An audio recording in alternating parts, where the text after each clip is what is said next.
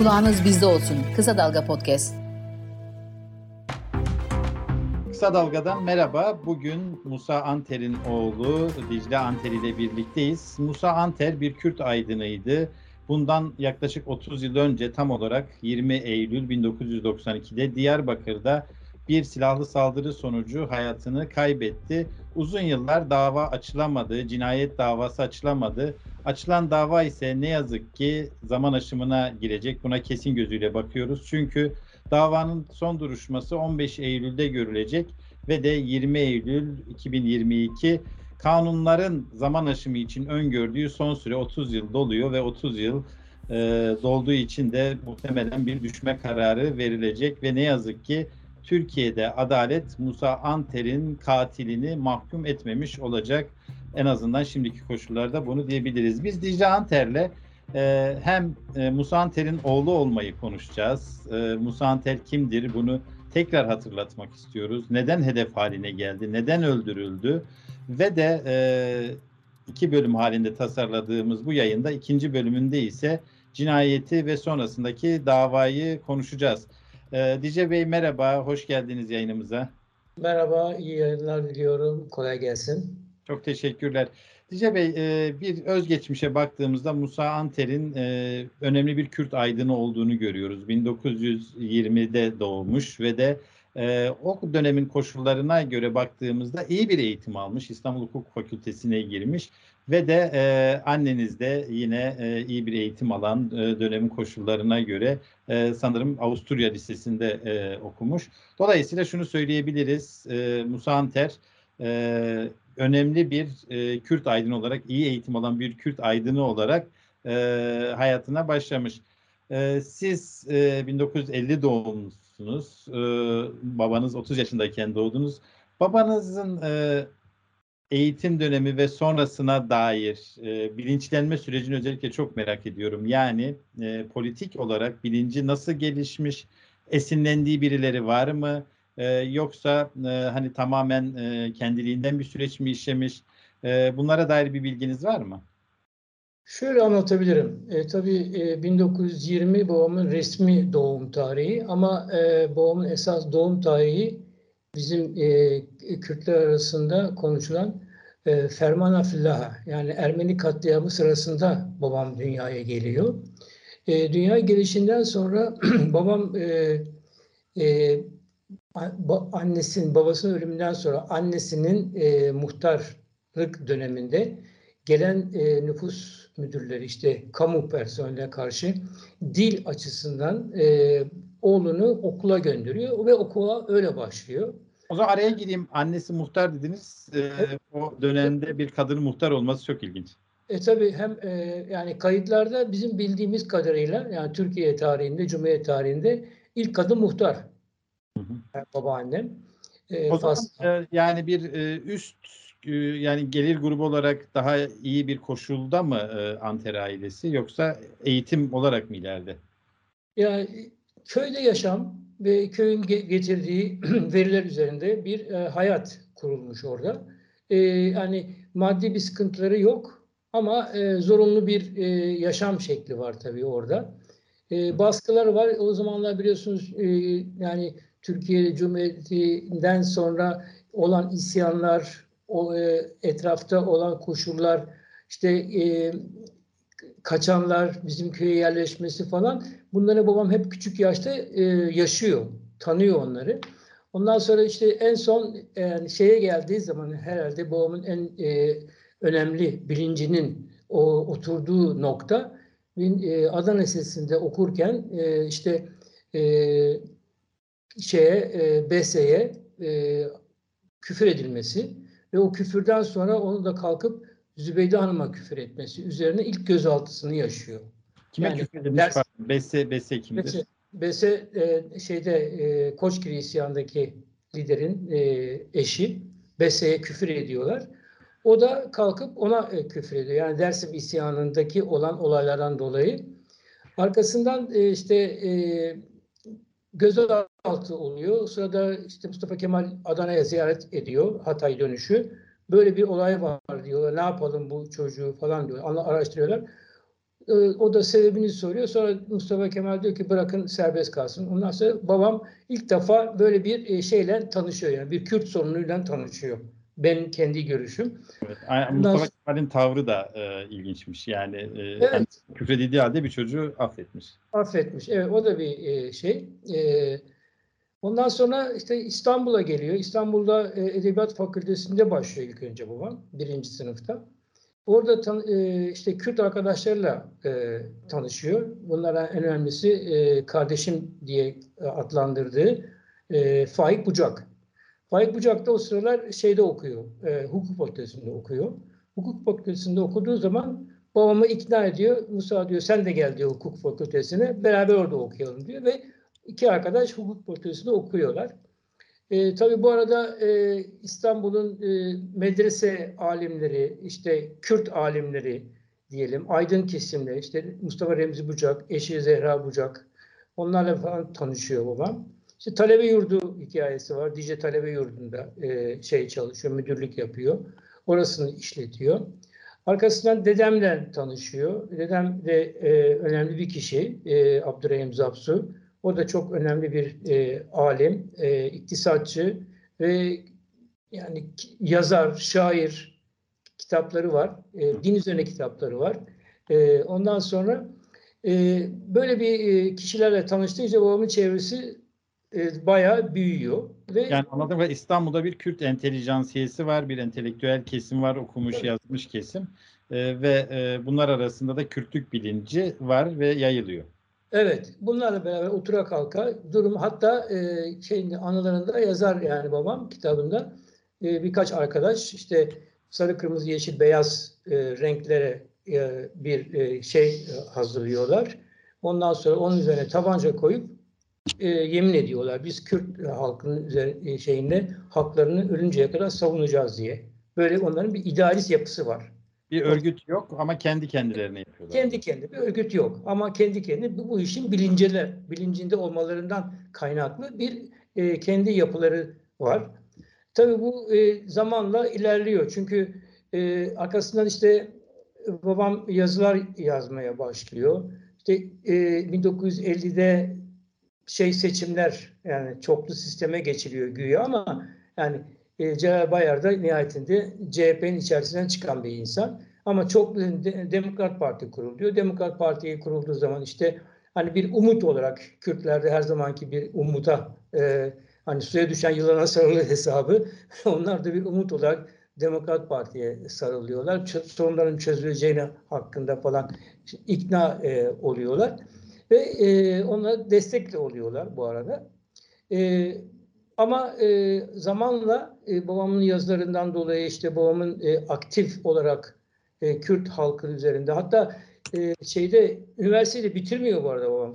Onu atlamayalım. Hı hı. Üçüncü sınıftan ayrılıyor. Çünkü üçüncü sınıfta hep birincilikle bitirdiği için üçüncü sınıfta bitirdikten sonra onun birincilik hakkı elinden alınıyor ve apaydın kardeşlerden ya Burhan'a ya Orhan'a veriliyor. Hı. Nasıl Nasıl- elinden alınıyor bu birincilik hakkı? Ve ver, vermiyorlar yani. Bilmiyorum artık o dönem nasılsa. Babam çünkü öyle e, anlatmıştı. Evet. E, verilmeyince o haksızlığa tahammül ed- et- etmiyor yani. isyan ediyor ve hukuk fakültesine ayrılıyor. Zaten bildiğiniz gibi yani o dönemlerde 3. sınıfı bitiren artık avukat olma yetkisine sahip. Yani son sınıf stajyer olarak geçer. Bundan sonra tabii babam e, işte hem e, Şark Mecmuası, Şark Postası, Dicle Kaynağı gibi e, dergi ve gazetelerde yazılar yazmaya başlıyor. Askerliğini yapıyor Gelibolu'da ve e, Diyarbakır'a geçiyor. Diyarbakır'da turistik otelin e, müdürlüğünü yapıyor. Ondan sonra arkasından e, tekrar Diyarbakır'da 1958 senesinde İleri Yurt gazetesini çıkartıyor arkadaşlarıyla birlikte. Ve orada bir e, Kürtçe şiir e, yazıyor. Kımıl, meşhur Kımıl. Yani Hı hı. e, Türkiye Kürt e, insanının e, Türkiye'nin altın üstüne getiren o dönemlerde nasıl böyle bir şey olur diye bir e, infial e, meydana geliyor Türkiye'de. Ve babam e, tutuklanarak Harbiye cezaevine konuluyor. Harbiye cezaevine konulduğu zaman da e, hücrelerde kalıyorlar. Hücrelerin ismi de tabutluk. Yani orada e, 49 Küçük olduğu için, çok dar olduğu için değil mi? çok dar olduğu için tabutluk diyorlar oraya. el, e, şimdi 50 kişi orada kalıyor. Ama Bu e, esas 1959 soruşturması mı? 1959'daki e, 49'lar davası mı? Ondan öncesi. 49'lar davası. Şimdi oraya da geleceğim. Yani o 50 kişi e, değil esasında. Senato var o zaman Türkiye'de. Senatoda işte diyorlar ki e, biz bunlar çıktılar. E, biz bunları biner biner idam edelim diyorlar. Ama orada şu e, ön plana çıkıyor konuşmalarında. E, biz Ermeniler sorunu var. Rum e, o şey var işte 6-7 Eylül hadiseleri var. Arkasından böyle bir Kürt kıyımını yaparsak dünyaya karşı bakacak yüzümüz olmaz diyorlar. Adnan Menderes'in teklifiyle o zaman biz diyor bunların 50'şer 50'şer alalım.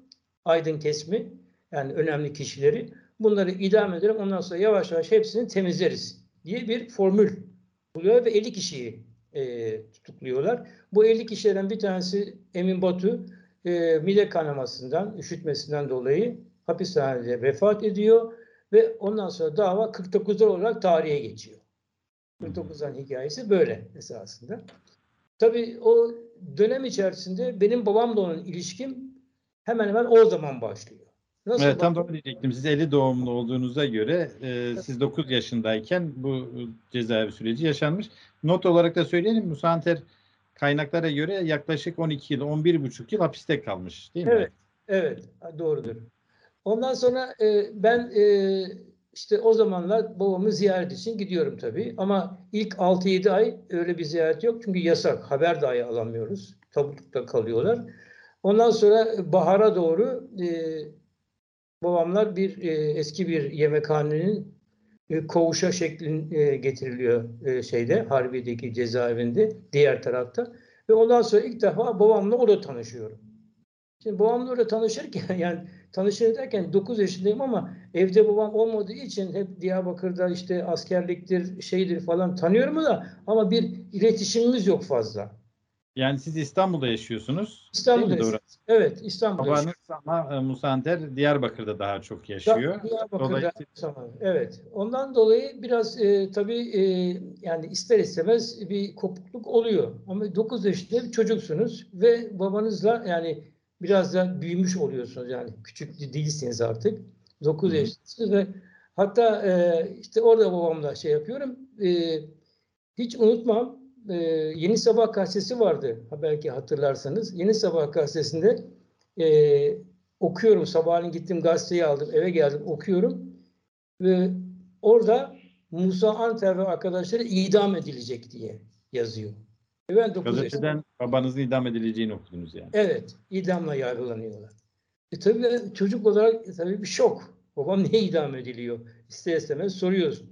Annemle biraz e, Ondan bilgi aldım falan. Ve babamı cezaevinde ziyaret ettim. Ee, öyle babamla böyle bir e, yakınlaşmamız oldu. Cezaevi yakınlaşması. O zamanlar e, biliyorsunuz şartlar Türkiye'de 60 yıllarda nasıl? Kürt aileleri yok, Kürt çocukları yok, kimse yok etrafımızda. Biz böyle şey, şey gibi, hedef gibi ortada kalmışız. Okula gidiyoruz, bizi takip ederler. Kimlerle görüşürüz, takip ederler. Annem memur, annemi takip ederler. İşte babama yemekler götürüyoruz. İşte arkadaşlarının çamaşırını alıp ev, evden gelip onları yıkıyoruz falan filan.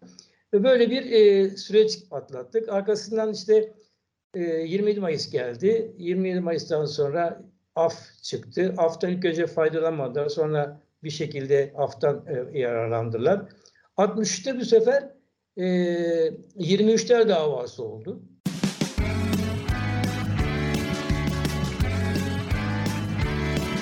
Kulağınız bizde olsun. Kısa Dalga Podcast. O zamanlar e, İran ve Irak'tan ve Suriye'den öğrenciler geliyordu üniversitede okumaya. Bu e, Kürt öğrenciler tabii oradaki Kürt arkadaşlarıyla tanıştığı zaman e, üniversitede babamı ziyarete geliyorlar. Yani Türkiye'de Türk vatandaşı olan öğrenciler diğer öğrenciler böyle kaynaşaraktan, arkadaşlık kuraraktan babamın evine ziyarete geliyorlar.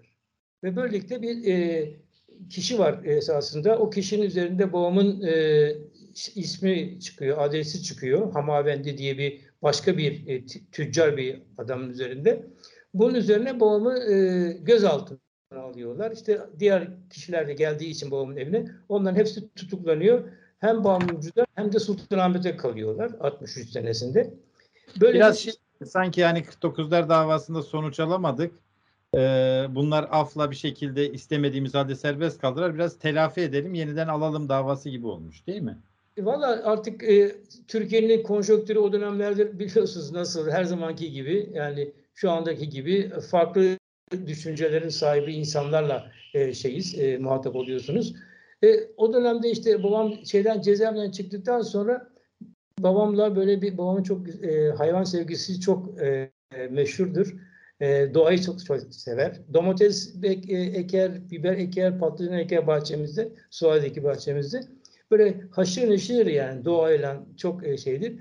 Bizim ortak bir kedimiz vardı babamla.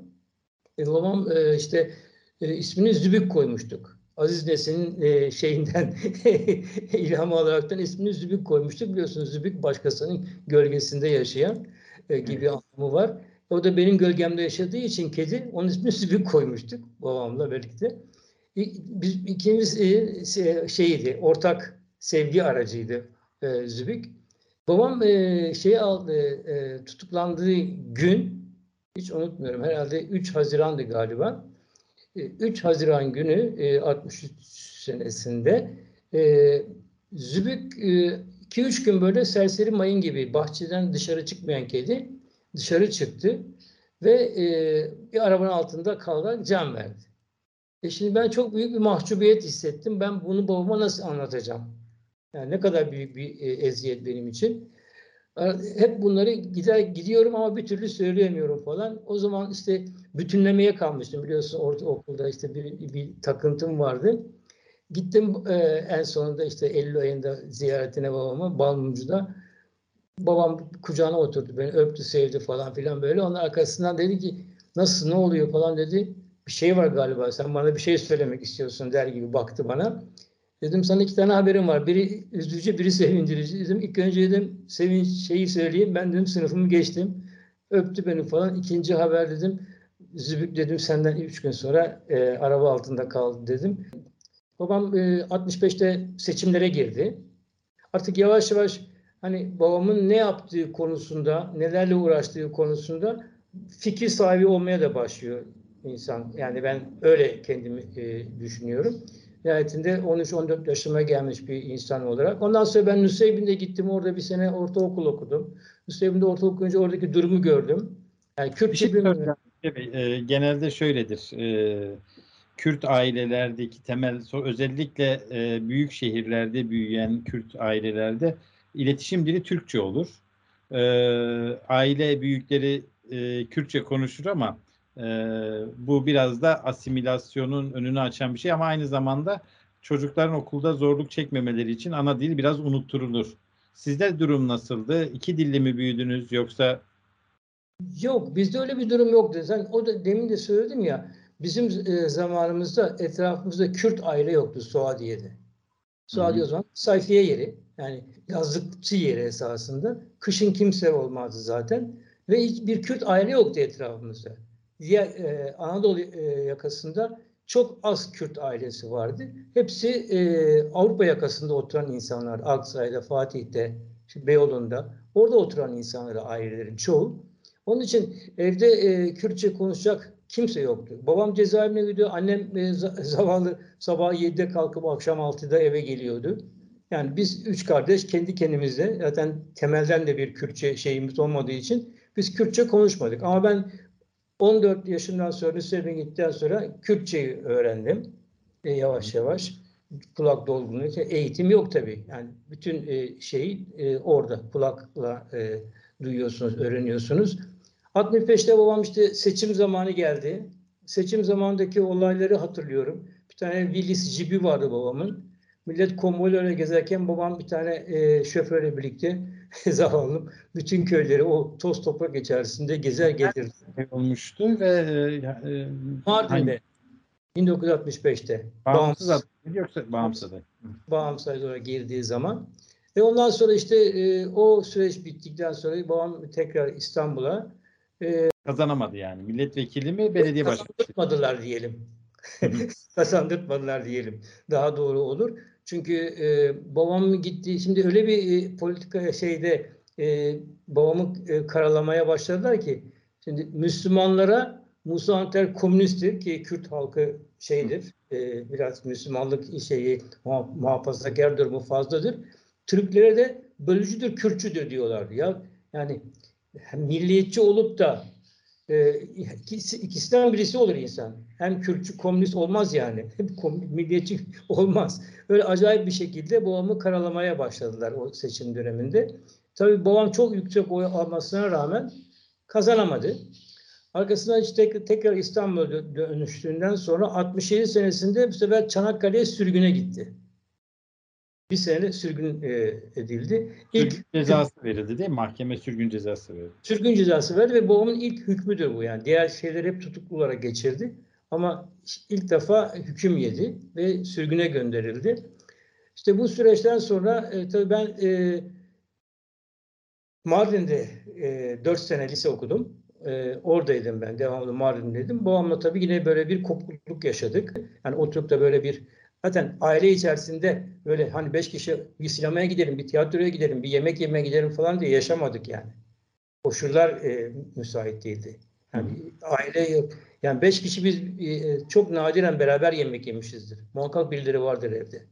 o bakımdan yani ya, e, şeyimiz e, ona rağmen babamı e, anlayabiliyorum. Çünkü oradaki yaşamı, Mardin'deki yaşamı görünce, oradaki arkadaşlarla konuşunca çok farklı duygular, çok daha erken yaşta bazı şeyleri e, kavrayabiliyorsun. Çünkü Sizin için e, şoku oldu mu? Yani Suadiye'den kalkıp Mardin'le taş- okumaya devam etmek. Çok farklı iki çevre. Bilmiyorum tabii e, ya ben burada Avrupa'ya gittiğimde de aynı şey oldu. Yani İsveç'e gittim 71 yılında. Herhalde e, şey olarak e, ortama iyi uyum sağlayabilen bir kişi yapım var galiba. Hiç zorlanmadım desem yeridir. Çünkü e, oradasın artık. Yani başka şeyin yok. E, şartları kabul edip en iyisini değerlendirmek e, gerekiyor diye düşünüyordum ben o zamanlar. Nitekim biraz da benim bir e, başladım. Orada top oynadım. Bu sırada babam da Mardin'e geldi. Babamla böyle e, Mardin'de gezerken babamın ne kadar hoşuna gitse de yine de böyle bir şey olmuştu. Sevinçli e, şeyleri anılanan birileridir. Birisidir bu, bu anılarımız. İşte yolda yürürken işte Arapça diyorlardı işte Ebu Dicle yuvarek, baba, Dicle'nin babasıdır ulan falan diye. Babam, babam da diyordu ya ben diyor hayatımı bu adamların daha iyi seviyelere yükselmesi için bir şeyler yapmaya çalışıyorum. Ceza yiyorum, cezaevinde kalıyorum falan. Oğlum gelmiş diyor burada diyor iki tane gol atmış. Onun sayesinde beni tanıyorlar diyor falan. Böyle böyle e, hem hoşuna gider böyle babam anlatırdı. Çok hoşuna gidiyor. Gidiyor bir yerden mesela e, e, kuyumcu babam çok böyle antik şeyleri sever. Kuyumcuya gidiyor. İşte nasıl e, babamı tanıyorlar falan. Babama e, ikram yapıyorlar. Şaşırıyor baba. Yo niye bu kadar diyor ucuza veriyorsunuz diyor. Siz ne kazanıyorsunuz? Yok diyor biz ya- yalnız diyor şeyi aldık diyor. İşçiliğimizi aldık, masrafımızı aldık. Ama diyor siz Dicle'nin babasısınız. Olur mu amca falan. Babam tabii şaşırıyor böyle olaylara. Hem de mutlu da oluyor falan. Ondan sonra böyle bir babamla böyle bir yakınlığımız oldu. Tam artık şeyde bir de oradaki ortamdan da etkilenmişti. Arkasından e, Avrupa'ya çıktık. İşte babam 71'e tekrar cezaevine girdiğinde 70'li yıllarda e, Dedeko davasından cezaevine girdiğinde Ankara e, şey e, Diyarbakır Serentepe cezaevinde 71'de Onu da e, Doğu Devrimci Kültür Ocakları. Evet, e, evet. Kürt siyasi hareketinde önemli bir dönüm noktası herhalde. tabii. Bir, sürü örgütün de aslında kaynaklığını yapmış bir Yani temel taşıdır diyelim. Temel oradan. Ee, ondan sonra e, onun e, şeyiyle babam e, cezaevine kondu Seyrantepe'de. E, Seyrantepe'de biz babamla e, yine işte e, ben Avrupa'ya çıkmak istemiyordum falan tartışması yaparken dedi çıkman lazım dedi. Anladım ne demek istediğini. Ben de e, Avrupa'ya çıktım 71'in e, sonlarına doğru. Artık 20'li yaşlardasınız ve e, politik bir Yok. şeyiniz var mı? Faaliyetiniz var mı? Niye tehdit altındasınız? 21 yaşındayım o zamanlar. Yani 71'de 21 yaşındayım. Ve o dönemler çok kritik dönemler biliyorsunuz 71 12 Mart muhtırası işte Evet. deniz gezmişlerin olayları çok e, şey var. E, Ve arkadaşlar e, babam bana tembih etmişti. Sakın e, hiçbir şeye girme diye. Yani e, örgüte falan değil de böyle e, mitinglere falan gitme. Yani şey yapma, kahramanlık yapma derdi bana. Evet, biz genciz tabii biliyorsunuz. Delikanlı olunca insan arkadaşlarıyla birlikte gidip o mitingde yer almak ister, şey yapmak ister, destek sunmak ister ama babam hep beni frenliyordu, dikkat et diyordu falan. O bak bir de o koruma hissi vardı tabii kendisinde. Çünkü kendi çektiklerinden dolayı ister istemez bize karşı bir gerilim olsa gerek. Yani kendisi politik ve e, cezaevlerine girip çıkmış ve ama e, çocuğu olunca onu bir koruma kaygısı. Sen evet, ulaşma. Tabii. ya da geride. Hatta ben e, babamla tabii e, bu konuşları şey yaparken e, İsveç'e gittim işte. İsveç'te e, kaldım. E, bazı yani ileriki yaşlarda babama mektup gönderiyordum. Bazı şeyler de yazıyordum. Yani politik Türkiye politikasını orada takip ediyordum. Ondan sonra bir makale yazmıştım. O sıralar şey olmuştu. E, bu doğum kontrol e, şeyi çıkmıştı ortaya. 80'li yılların başındaydı herhalde. İşte makale yazdım. E, orada bir cümle aklımda kalmışsa kaybolmuş tabii babamın ara, şeyinde araştırmalarında. Dedim eskiden dedim Kürtlerin beyinlerine paranga vuruyorlardı. Dedim şimdi uçkurlarına paranga vurmaya çalışıyorlar dedim. Babam çok gülmüştü. Güzel bir tespittir diye. Şaka olarak. Sadece şey söyleyeyim. Yani siz doğum kontrolüne 80 sonrası ben de hatırlıyorum. Çok yoğun bir şekilde bir doğum kontrolü, aile sağlığı ve planlaması kampanyası yapılmıştı. Siz onu evet. Kürtlerin sayısının çoğalmaması için devletin getirdiği bir şey olarak değerlendiriyordunuz değil mi? Evet. Tabii tabii. Onun üzerinden yazdım. Yani e, Batı ile zaten Batı'daki ailelerin çocuklarına baktığınız zaman yani bunu şey için söylemiyorum yani orada var. Ee, bu e, tabii babamla olan yakınlığımız yani bir siyasi olarak yakınlığımız daha da pekişmeye başlamıştı. Ee, ben her zaman... Anter e, hayatı boyunca herhalde herhangi bir e, politik yapıda bir örgüte bir e, yasal ya da yasa dışı bir şeye üye olma hep bağımsız bir aydın olarak kaldı değil mi? Evet, kendi zaten kendisi e, bir e, şey olarak e, idealist olarak çünkü e, haksızlığı gördüğü yerde olmayacağı, e, kendi fikirlerinin kabul edilmeyeceği. Çünkü biliyorsunuz siyaset çok kirlidir. Babam iktidarı da sevmez. Çok mütevazıdır bu konularda. E, o bakımdan babam e, kendisini yetiştirdiği için böyle bir şeye ihtiyaç duymadı. Yani hiçbir Aslında zaman HEP'in kuruluşunda yer almış ama e, herhalde çok e, Onursal orada... Başkan. Onursal Başkan. Yeter, değil mi? Evet. HEP'in orada. Mesela e, Kürt Enstitüsü'nün kuruluşunda yine orada.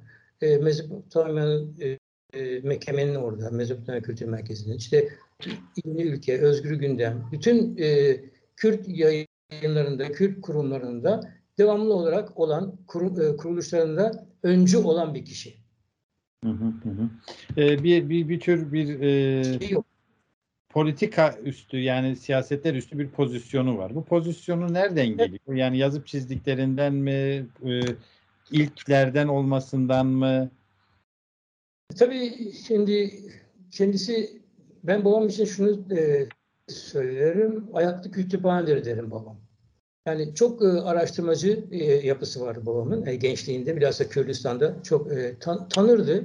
Hani o şey var ya meşhur sözü. Ben bu ülkenin e, 55 yıllık e, sanıyım, tanıyım ve davacısıyım demesinin nedeni bu zaten.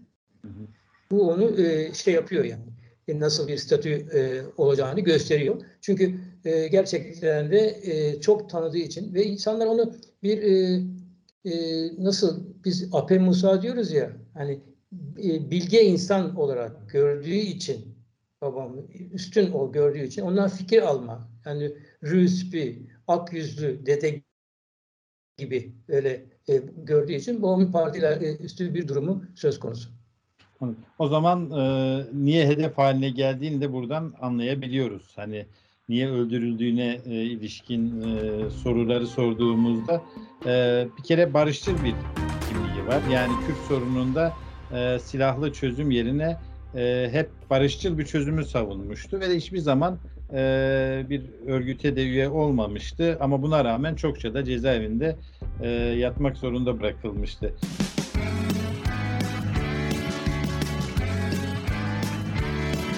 Kulağınız bizde olsun. Kısa Dalga Podcast.